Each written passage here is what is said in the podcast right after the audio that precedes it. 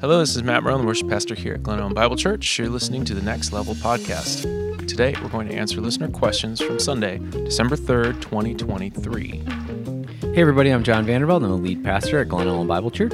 Hi, I'm Simone Halpin, the co-founder and executive director of Naomi's House. And I'm Kelly Brady. I serve as senior pastor at Glen Ellyn Bible Church. Thanks so much for tuning in to the next level.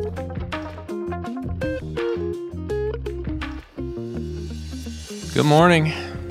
Happy Monday morning. Matt, the music Sunday morning was amazing. Oh, good. So enjoyed Wasn't the it great to instrumentation, have uh, the Jim vocals. Brown back on the uh, Jen, Baby yeah. Grand? Baby Grand. Oh, love it. Love it. She just pounds it, which is awesome. Yep. Oh, good. Every Sunday, I often come away with um, gift envy.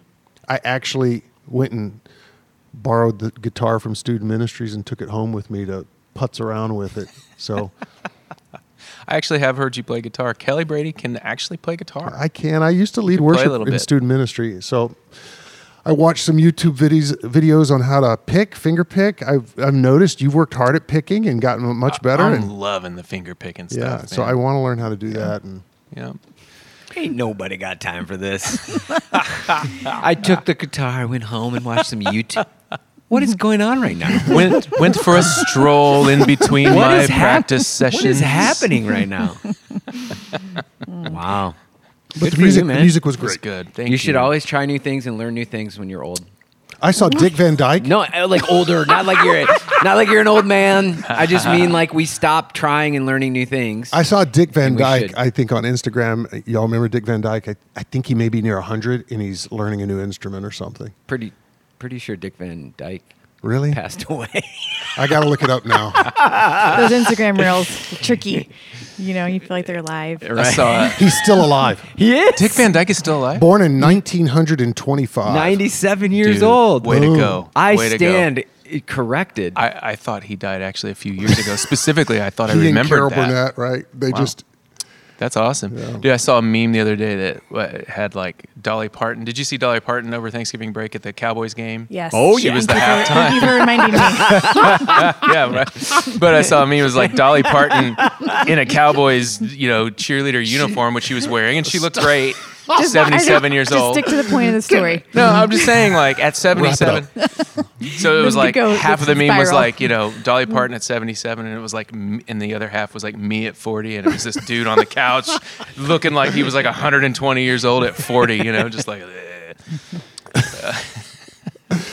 oh but no, thank you. Another shout out to uh, to the my wife and her team of folks who decorated Mm-hmm. um, the church here and um, and Poplar, the campus at, at Poplar Creek. Um, man, it looks great. Well done, all those who who came and helped out. Thank you so much. It is beautiful. It's very, it's very beautiful. Yeah, festive. Mm-hmm. Good word. John, how was Poplar Creek? it was a it was a great Sunday. It was a great Sunday. Yep. We had um I see one of our questions about Advent wreath. They did the Advent wreath this year. yeah, it was really beautiful. Uh, very traditional um, Advent reading, family um, family uh, Daryl and his daughter Deb Mhm. uh, read, and it was it was really solid. The reflection, the reading was written by um, somebody from the congregation, which is always kind of special. And um, yeah, we had uh, one of the high school students at Poplar uh, led a, few of the songs and singing, and um, she's got just a great voice. She does. So um, yeah, it was re- it was a good Sunday. cool. Well, we're not going to talk about football today, so let's just get into some questions. Nothing really interesting anyway. So Oh gosh, what the questions or football? The questions are amazing. Let's do them. I'm glad. I will say this. I'm glad I considered for like a moment of driving up to Green Bay and trying to see the game. It's only how far is Green Bay from here? It's it's less than Let's three hours, three. right? I don't know. I wouldn't say Not three. far at all. I've been there like once, and I was just shocked at how big Green Bay isn't. I I just assumed Green Bay was was a big city because it had a NFL football team. I'd never been It's there. It's a big Wisconsin city. I mean, Milwaukee's a good sized city. Like, I just I couldn't believe it was like it's like eighty thousand. You are gonna get an email from some Packers Sorry. fan telling you all about the history of why Oh, they're know, in right, Green right. Bay. And Hey, I had a lovely time in Green Bay. Okay, this was like 20 years ago. I loved it. Was fun, but yeah, um, I'm glad I didn't go because it would have been very cold. It was a night game, and the Chiefs got their butts beat. So Remember when we weren't going to talk about football? Yeah, I do. Oh, I yeah, do. Yeah, yeah. Oh then we had the college football Oh playoff gosh. selections. Oh, no, I was Are you trying to wake John up? I'm awake. All right, here we go. First question Does using our imagination have risks? I was discouraged from dreaming by my parents because fantasy was supposedly a part of how the devil drew people away from faith. like dreaming at night when you're sleeping. I think they mean dreaming like imagining. Oh, I was like, how do you stop yourself from dreaming at night? That Yeah. I was discouraged from imagining. talk about a legalism like burden. because they go on to say because fantasy like Ah, I got you. fantasy I got you. or- Got you. Got you. Got you. Got you. I was like, Yeah. holy cow. I remember the, the church I grew up in the South, uh, you know, a Baptist church, um, was kind of against all things fantasy. They Oh, borderline like make believe. like Dungeons and Oh Dragons. yeah. Oh yeah. Well, like they were borderline against fiction. It couldn't be fiction, you know. So Well, why don't we? Because this might be confusing for anyone who maybe didn't hear your sermon, but can Yeah. you unpack where this is coming from? Yeah, so I I settled in and settled on kind of working with the notion of Christ is wonderful. And wonderful doesn't mean just really terrific, aw shucks, stupendous. Um, wonderful actually means, in the Old Testament context, a- a sign, a miracle, miraculous. I use the word supernatural. He's a supernatural counselor. And so that first So while I'm talking, John is dropping pictures into the. just from the live stream. that's not from the live Yes, stream, it is is. it? You're passionate. uh, You're you're pa- That's where Gosh, I. I look a hundred years old. that's where I, la- I. That's why you gotta learn new things. like how to dress. Is that what you're saying, or what? Dude, you don't look a day over 82. Come on. All right, back to it. So, supernatural counselor, wonderful means supernatural. So, he's Christ is out of this world in his counsel. Uh, and I, I taught just about how it can be hard for us to get our, our minds around that. And one of my favorite authors, who I just happen to be reading right now, is, is probably the reason I worked it in, is Chesterton has a lot, G.K. Chesterton has a lot to say about the value of imagination. You can actually Google it, and there are people that are working with his ideas. But he says that imagination is needed, and it's it's not the type of imagination. When he says imagination, it's not that we have to use our imagination to make the unreal real. To imagination is not used needed to make fairies or unicorns more real to us, make the unreal real, but rather imagination is is needed to make what is factual amazing to us, to awaken it. And so I I just talked about that and I could see someone saying, well, obviously, if you grew up in a in a hyper conservative culture, um, Christian culture, yeah, there's some some warning signs to to the fantasy play, and um, so anyway, um, I, I would say that imagination is a gift of, from God. I think it's actually I could make a case, a philosophical argument. Um, it's not explicit theology, but it's implied theology that imagination is actually a part of the uh, the attributes of God. When God creates something out of nothing, that is a mean that is a working of his imagination. He is he is seeing something that's not yet real and making it real. So the whole creative act is an imaginative work. I'd, I'd also say that imagination is is a part of the gifting and it's unique among humanity. So, you know, animals are not making art. They're not making music. They're not making poetry. Horses and cows, you know, they're not doing that. It's just unique to humans. It's a part, I would go so far as to say, the activation of our imagination is a part of what it means to be made in the image of God as we um, create, so to speak. Yeah. Um, so poetry and art um, and music that's that's all imaginative work. As we wonder i wonder what these two notes would sound like next to one another. Are these two colors how they'd look next to each other? Are these two characters in a narrative a fictional narrative? I wonder how they would interact and and we create something that wasn't there and that's beautiful. And so yes there are some risks to imagination. We can use any of god's gifts uh, and and turn them into idols and make them self-serving.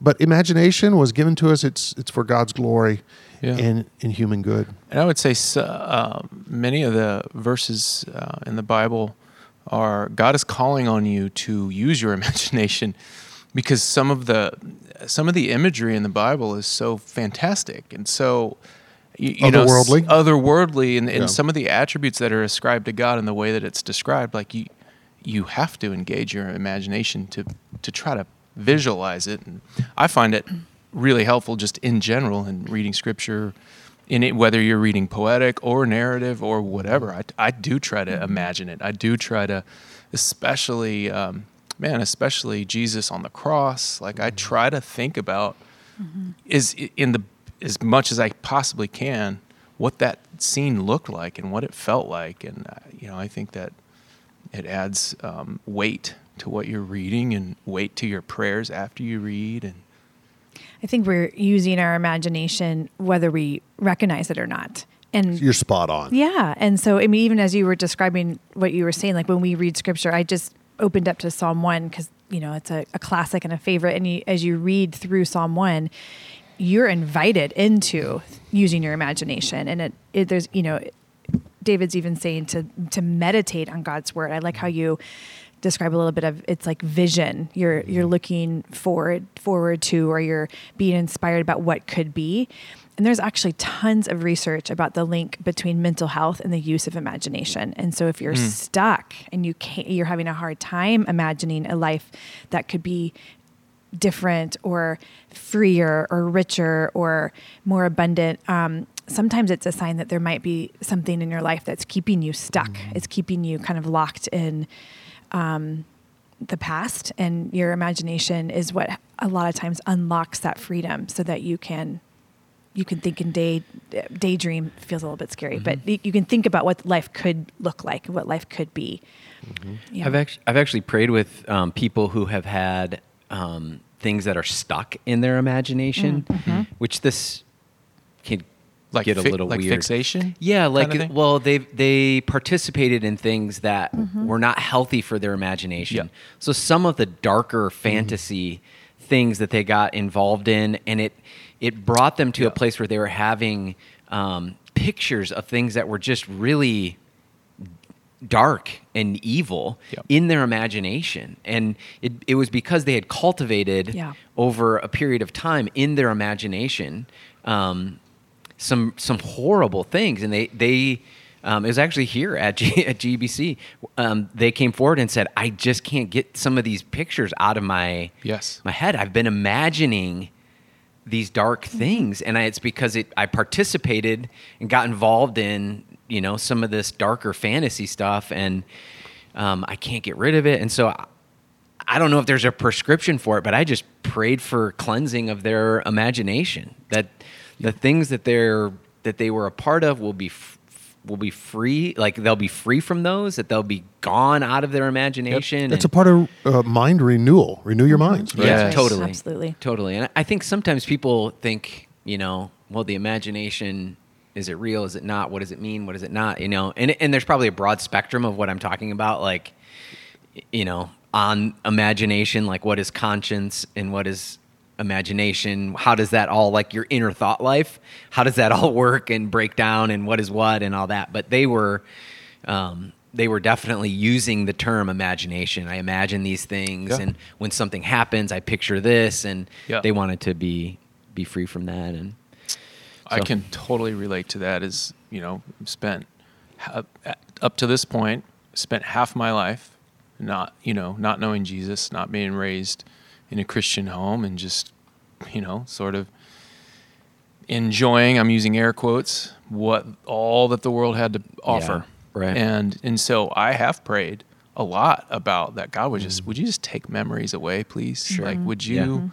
I just don't because you see things, and, and and this is a I, I talk to a, a lot of Christians about this. Maybe people that have just um, come into the faith, or I don't know, just whatever the situation is. Um, it, it- like I'm, I'm thank- it, I talk about it when I say things like I'm thankful um, for the experiences that I had because it allows me to have conversations that with people that maybe other Christians can't, or Mm-hmm. com- just because they don't, they're not on, you know, they can't relate. But at the same time, do I wish I met Jesus when I was six? Yes. And one of the reasons is uh, it's because of of the life that I lived, the sin that happened, the memories that I still have, Yeah. And it's been a, a constant, ongoing um, prayer that God would take those memories away because you you get older and the more you pray and the older you get, I think, and the Lord has been kind to me and good, and He has taken a, a lot of those things away to the point where even if I tried to recall, I, I can't. But every now and then I'll see something, and it'll just trigger a memory, and I've got to do work in that moment to get that memory out because it's not a good one. You know, it's not God Yeah. honoring. It's not good for me. It's not good for where I am, my family, all that stuff. So, um, yeah. So the us- if the word imagination, if you grew up in a hyper conservative environment that was really on guard about the notion of fantasy, uh, uh, Simone mentioned it. A word that it, it's not dissimilar to vision. Do you have a vision for your future? Do you have a vision of of what's being described in Scripture? Do you have a vision for what it means to be functional, healthy, godly? And so I take, for example, Hebrews 12, where it says, Fix your eyes on Jesus. You know, without imagination, exactly what are we fixing our eyes on? What are we focusing on? And so imagination is the activation of, is how we were to fix our eyes on Christ. Hmm. And, and that takes some discipline. There is some value, and Simone mentioned this there is some psychological value um, in in activating our imagination in constructive ways. So, for example, if I say, "Don't think about a, a pink polka dotted elephant," well, we all immediately draw. It's unavoidable.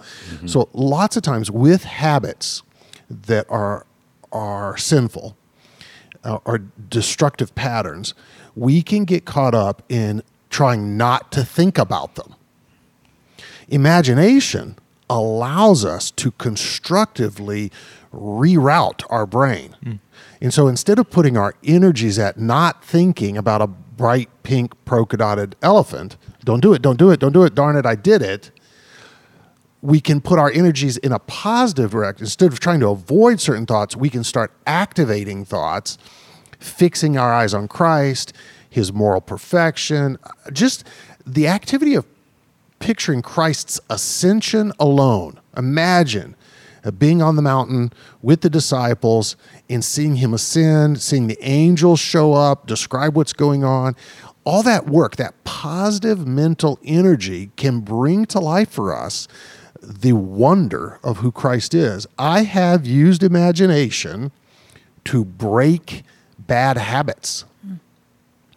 And I said to my kids before, I don't, you know, um, in the church, there's, uh, well, I've said to my kids before, I'm deciding today who I want to be at 60.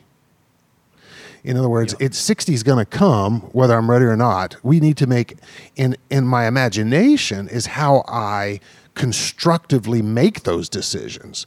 Who do I want to be physically and mentally and emotionally and relationally and do I want to how do I want to be connected with Sherry and how do I want to interact with the congregation and that's that's all imagination. Another word would be vision. Yeah. Um, one last word before the next question, but if you're looking for some practical things to do to engage your imagination and your mind in different ways, participation in music, in singing, learning an instrument, whatever it is, um, studies have been done showing the benefits of brain activity and how different pathways can be created in how you think and where Yeah. your where your mind travels and um, through participation in music. And so, if you are dealing with something, if you're battling with with something um, in your imagination, and you're coming to worship on Sundays, man, I just want to encourage you, man. Start singing, start engaging, start uh, embracing um, a lot of the right brain stuff that we do during during services. Um, okay, next one. John talked about how through the Holy Spirit and in prayer and in the Bible, we can hear slash find the wonderful counsel of Jesus. I've tried, but I get no answers. I am really struggling. What should I do? It's a great, great question. Um, I think Kelly, you you have said off, often in the, the pulpit. Sometimes we feel like our prayers are just hitting the ceiling. like, is there anybody that's out there actually listening? Um, I had talked about you know the the wonder of a counselor, the wonderful counselor, the supernatural wisdom, guidance, direction that comes from Christ, and then the question that's then left before us is like, oh, how do we access that counsel? You know, I use the example at PCCs like you know if we are going to a camp counselor, you you know you show up at camp and there's your counselor. Another kind of counselor is you know you're a therapist type situation. You drive to a, a, place you park your car you get out you sit down in the chair or the couch or whatever. Well how do we access the the supernatural counsel of god and talked about um, through the holy spirit you know the holy spirit can give us wisdom and we do that through prayer but then i also talked about god's word right like there's um, 2 timothy 3.16 god's word is all scriptures god breathed and good for teaching rebuking um, equipping us. So um, I did think, you know, um, there may be some that feel like, well, I've tried all that and I'm not getting anywhere. The first thing I would say is don't give up, which I know that's, uh, you know, which you try harder. That's not what I'm saying. But um, when we feel discouraged in our prayer life or we're looking to the scripture for something and we just can't, we just don't feel satisfied by it, well, that's potentially the place and the feeling of of you need to press into it even more, um, which I understand. That's um, that can be frustrating, but I would say don't give up. The other thing is is find a mentor to help. Don't go alone. Like if you feel like your prayers are continually bouncing off the ceiling or you aren't able to find answers, that's why we have small groups. Like faith is not a a, a solo activity. It's not a um, it's a team activity. We need each other to care for each other. We need people to pray for us, pray on our behalf. We need to share our requests. We need to confess our sin.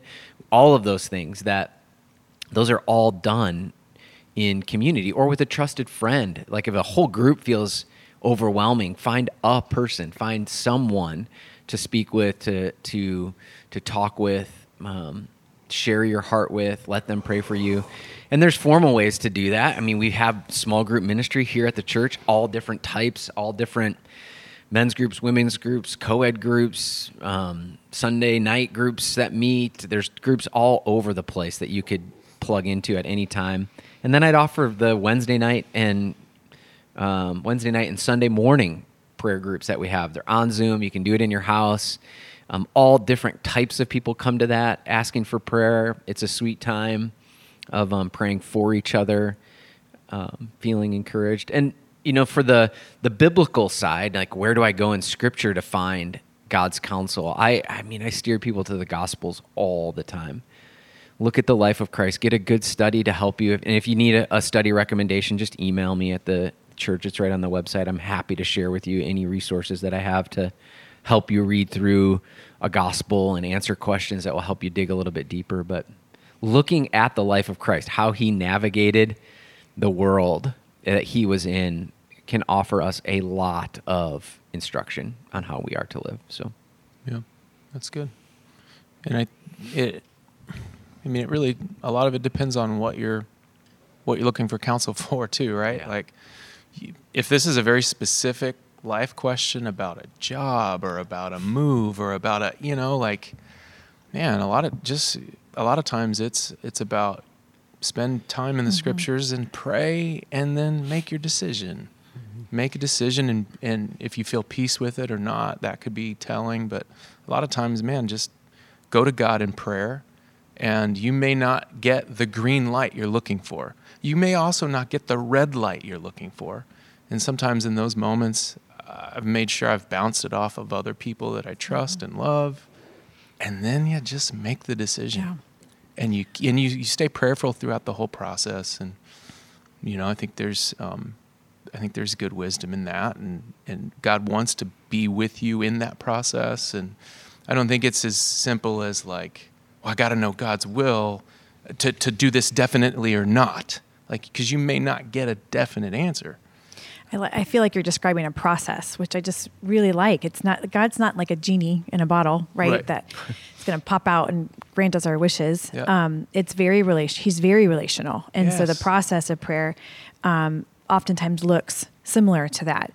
I'm I'm reading a book right now that I have not finished, so I can't say you know if it's heretical or not. I don't think it is. I wouldn't be this far into it, but it's called "Praying Like Monks, Living Like Fools," um, and it just caught my attention through something else I was reading, you know, when you like start to read the footnotes of other books. And I ordered it um, just kind of hoping for some more inspiration, not dissimilar from what this person's saying, like w- wondering um, how to continue to seek out wise counsel from Jesus. And um, he tells a quick, I'll tell a quick story. He, he shares a story in the book about how when he was in eighth grade, so don't be discouraged because I was not doing this in eighth grade, but when he was in eighth grade, um, he was unsure of his faith. And so uh, a mentor or a Sunday school teacher, somebody in his life said, I'm going to just challenge you to pray the summer leading into eighth grade for everyone in your class. See if you can just take a minute and pray for all of your other eighth grade classmates this summer and see if that does anything for your faith.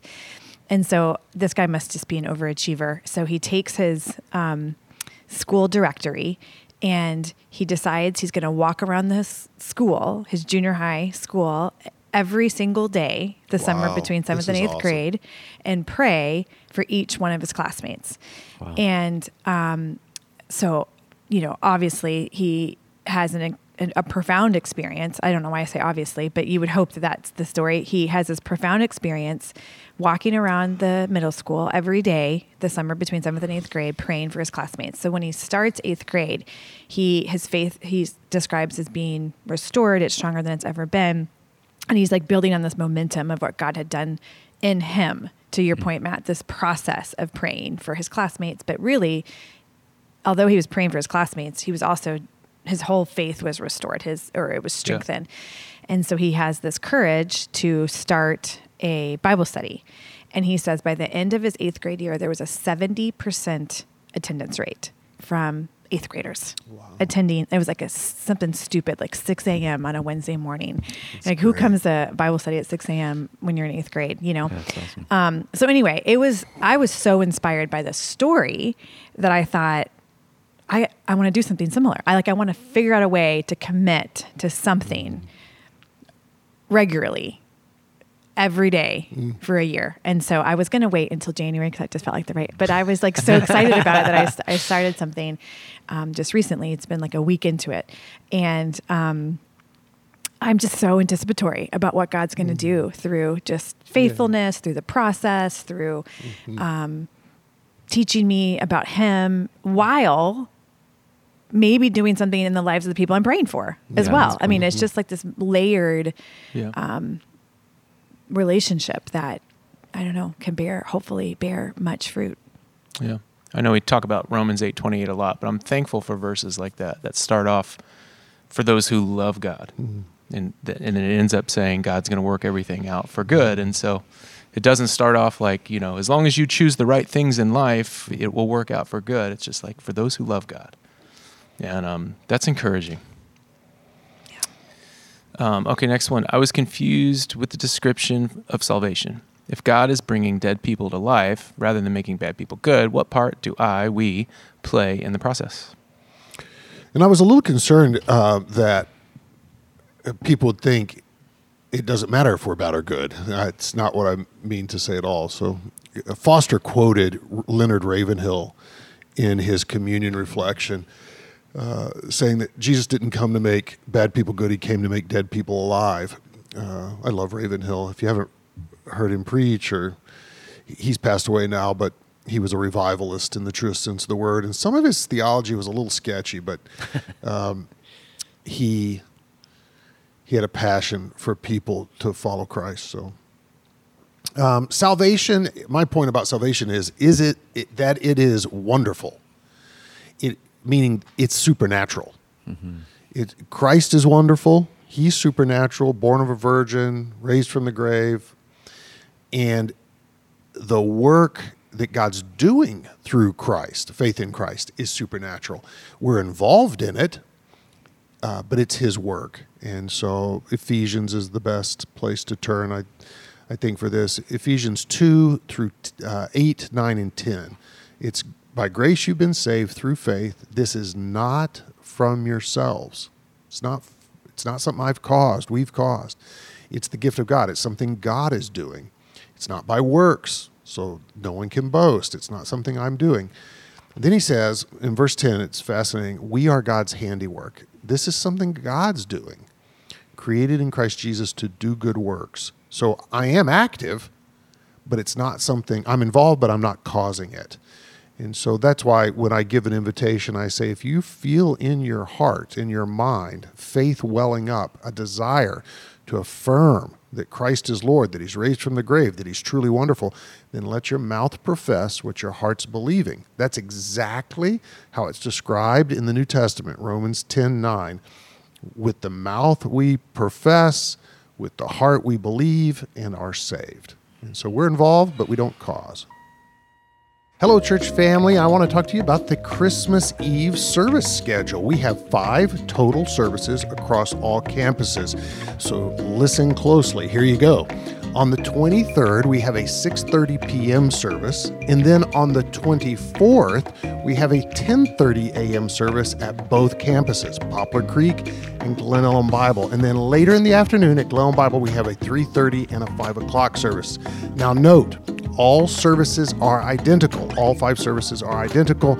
So pick your service wisely and consider inviting somebody. We know this time of year when invitations are extended one to one, many people are open to considering coming to church or coming back to church. So let's be inviters this Christmas season. We look forward to worshiping together. Uh, next one. We lit the Advent candle of hope today. This is at Poplar Creek. Uh, seems like the world needs some hope how can we better share the hope of Christ? Seems like as Christians, we're more known for what we're against than what than being people for hope. Mm. Yeah, as Christians, we're more known for what we're against than being people for hope. Mm-hmm. Well, that's a. It's wide open. That's the question. mm-hmm. um, yeah, the the lighting of the candle of of hope. Um, I'm sure that question comes from um, f- maybe a feeling of um, the world. You know, where is the hope? The hope feels kind of to cry.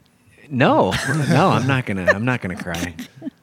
There's I no mean, crying. Right I mean, it's okay if you do have. There's I no mean, crying in like, podcasting. I, I have like I cried pay before. more attention. If I had, I have cried before on the podcast. Yes, you have. Thanks for rem- remembering and reminding. Sorry, I'm so sorry. I did not mean to interrupt you. Anyway, um, yeah, there's there is a feeling of hopeless, uh, some a level of hopelessness in the in the world, right? Um, it's been. I was um, talking with somebody just on Friday about 2023 was a difficult year. Mm worse and harder than 2020 and 2021 and some of 2022. Like it was, it's, I think me personally, 2023 has been a difficult year. It's been a hard year. I think some of uh, Foster, what he shared in communion, he talked about this was a, a trying year for him. Um, I think many have felt that and are looking for hope. You know, what is the hope of the, the world? Well, Christ is the hope of the world. So, how do we better share that hope in this world? I think there's two things. One is how we live our lives, how we treat one another, and how we treat those around us. Do we act with tenderness and gentleness and um, love and patience and peace? All the things that show the world that we have a hope inside of us that's greater than the the things that we face, right? So there's the the living as people that have a hope that the world that we're in, the things that we deal with and face on a daily basis that just seem to overwhelm us, that we actually have a hope. And I'm not I'm not saying we need to be these fake, shiny, happy, you know, Christians. But even in the midst of some really difficult stuff, there are ways that we can point to a deeper, bigger, greater hope so I think they're showing it. And then, of course, there's telling it. I mean, Kelly, in your announcement this morning, you said invite a friend. Yeah. Um, for those that feel that we interact with that seem to be um, feeling hopeless, well, there's ways to show them and help them experience some of the hope that we find at at Christmas. And so in, invite them, invite them to be a part of things. One of the things, maybe I'm going to ramble here, but one of the things that um, has been really interesting. A lot of people have asked the question about um, hiring people in the church. I get that question like daily. Um, so how is the hiring process going? And well, because we hired this and this, but we're still trying to hire. And how's hiring, hiring, hiring? All pastors that I'm friends with are trying to figure out how do we hire in the church, hire in the church. And one of the things that's become a part of that conversation is um, there are less people interested in working in the church than we've than than we faced before. There's Hmm. a historic low. There's a historic low in seminary attendance, Christian college, small Christian college attendance, Christian college attendance generally. Um, less people going into ministry full time, but we still have lots of churches doing lots of ministry, and so the number of people that are able to go into the church. Um, so there's less people working in the church, and at the same time, we're learning that the spiritual hunger of people right now is like at an all-time high. so you have demand and low supply, high demand and low supply, and that Okay. creates a um, a a difficult situation. So I I raise it simply to say that I think that the conversations you may be afraid to have with people about Jesus may actually go surprisingly well because Amen. the, the culture that we are a part of is hungry for hope and is very interested in spiritual things. Um, the the one of the best parts about stepping into helping in the high school ministry and, and leading reckless this fall has been to see the depth and the hunger of our high school students for Jesus. I mean, meaty questions, real questions about who Jesus is and wanting to live for Christ and share Christ. I've been involved in church ministry and I used to be involved in student ministry on a very regular basis. And the passion and depth that I am seeing and experiencing in our high school students and college students is remarkable to me. It's been remarkable. Um, not ashamed to raise their hands in front of their friends and sing out passionately in worship. I would have never done that when I was 16. Yeah. Young men and young women unashamedly coming forward in our church for prayer. Would have never done that when I was 16. College students raising their hands, passionately worshiping, asking questions, coming to prayer groups. We have college students coming to men's and women's Bible study at this church. I would have never done that as a college student. Mm-hmm. And I'm not saying that nobody did back then, but the the hunger and the desire for people to to want to explore Christ and learn from him and go deep. I mean, I just I feel like the opportunity is like so so ripe and incredible. I don't know what you guys are seeing or experiencing, but I just I feel like it's it's out there. I've been super encouraged. I've not been in student ministries as much as you have this this semester, but uh, the time I've spent in student ministries, super encouraged by our college volunteers, their readiness, eagerness to be a blessing. That was not who I was in college, and um, yeah, super encouraged. And then uh, our high schoolers, we have a group of seniors in high school that volunteer in our junior high ministry, and um, their leadership, the blessing that they are to our junior hires, is just off the charts. So it's really, yeah, I've been super encouraged. I, you know, if you're wondering about hope and how can Christians be known for hope, um, I do take some comfort in the fact it's not just Christians right now that are increasingly known for what we're against. Great I mean, point. there's a lot of polarization going on in our culture. Sure. I'm not I'm not excited that Christians would give in to culture that way. And um, so I do think we need to make a point of focusing on on what we believe God's doing in the world, where there is hope. And I think it's as simple as making a list and being ready to go, having your talking points during the day. I I have had seasons in my life where I daily had to be reminded of what are my talking points, Uh, what what am I going to say positive rather than negative, Yeah. and I that's a good habit.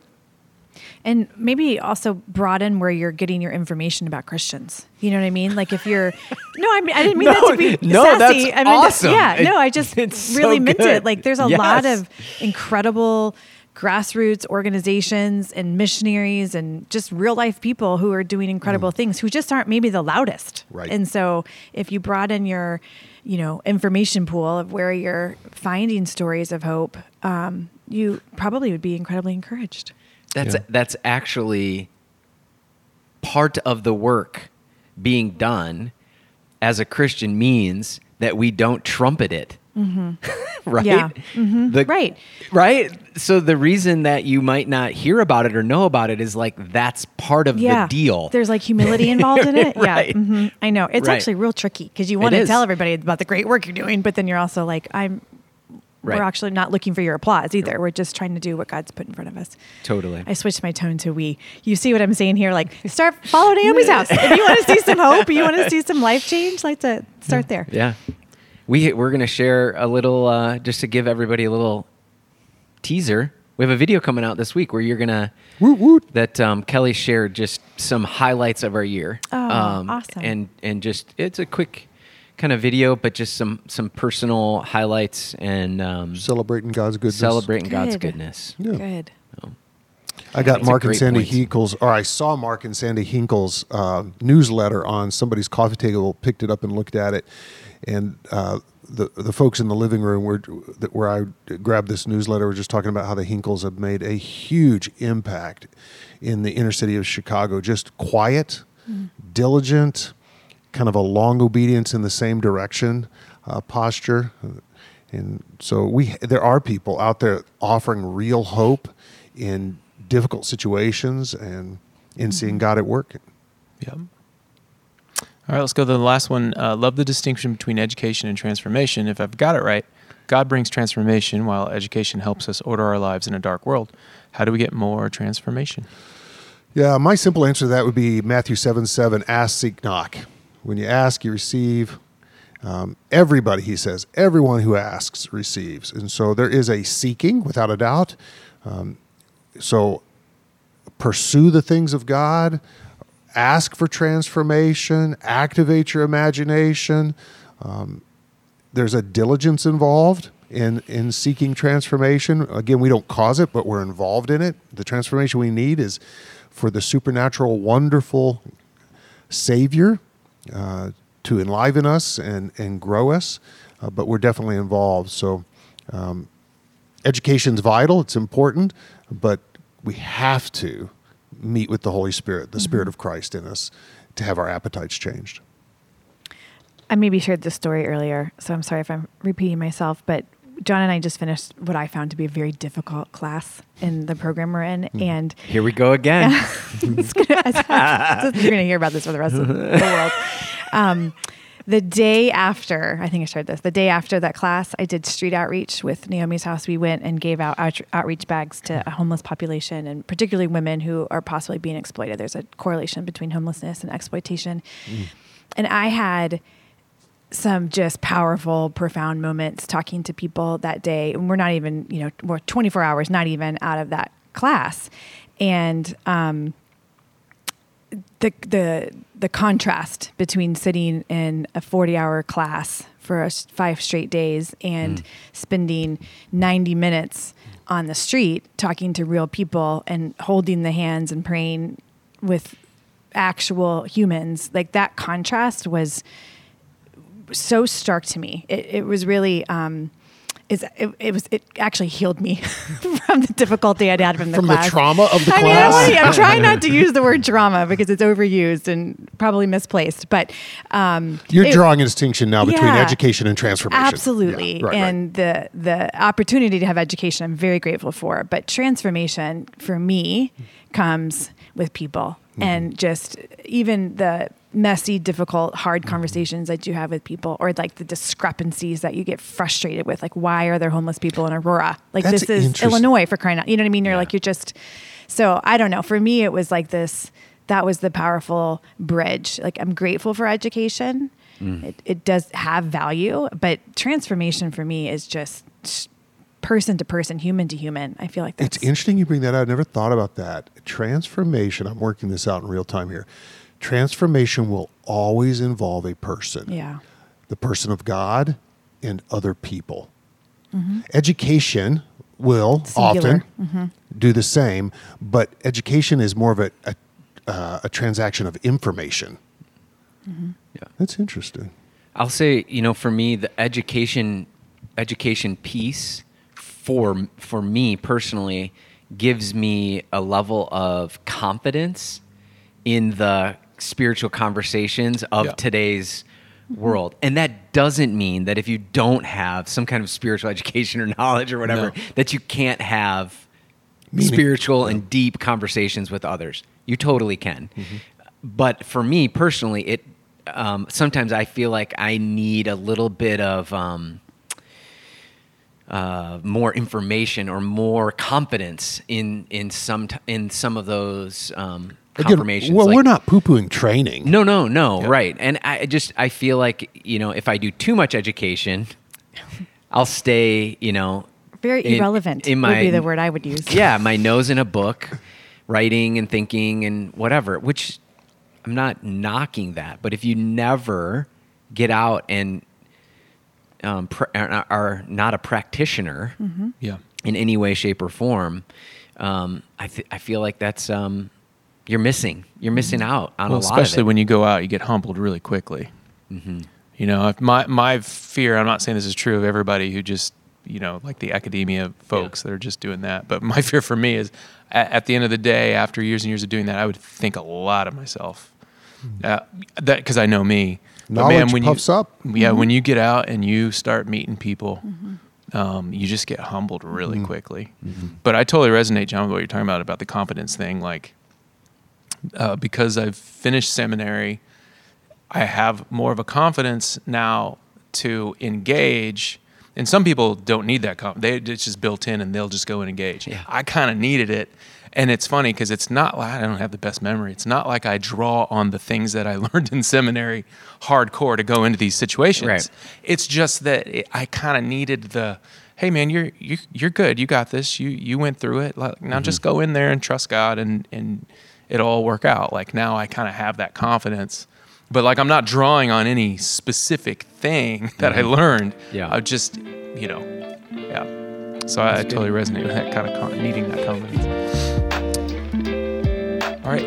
Um, that's all the questions we have for you today. If you have any further questions, comments, or concerns, don't hesitate. Text Next Level Podcast 630-474-6164. Our podcast is dedicated to answering listener questions on two levels, answering specific questions about last Sunday's sermon, and also general questions regarding broader topics within the Christian faith. We love God and believe that Scripture is a primary means for our getting to know Him. And our hope is that this podcast extends the learning opportunity for all who want to know God better, strengthening not only your faith, but my faith and our faith together. Thanks for joining us. Thank you, listeners, for tuning into the next level.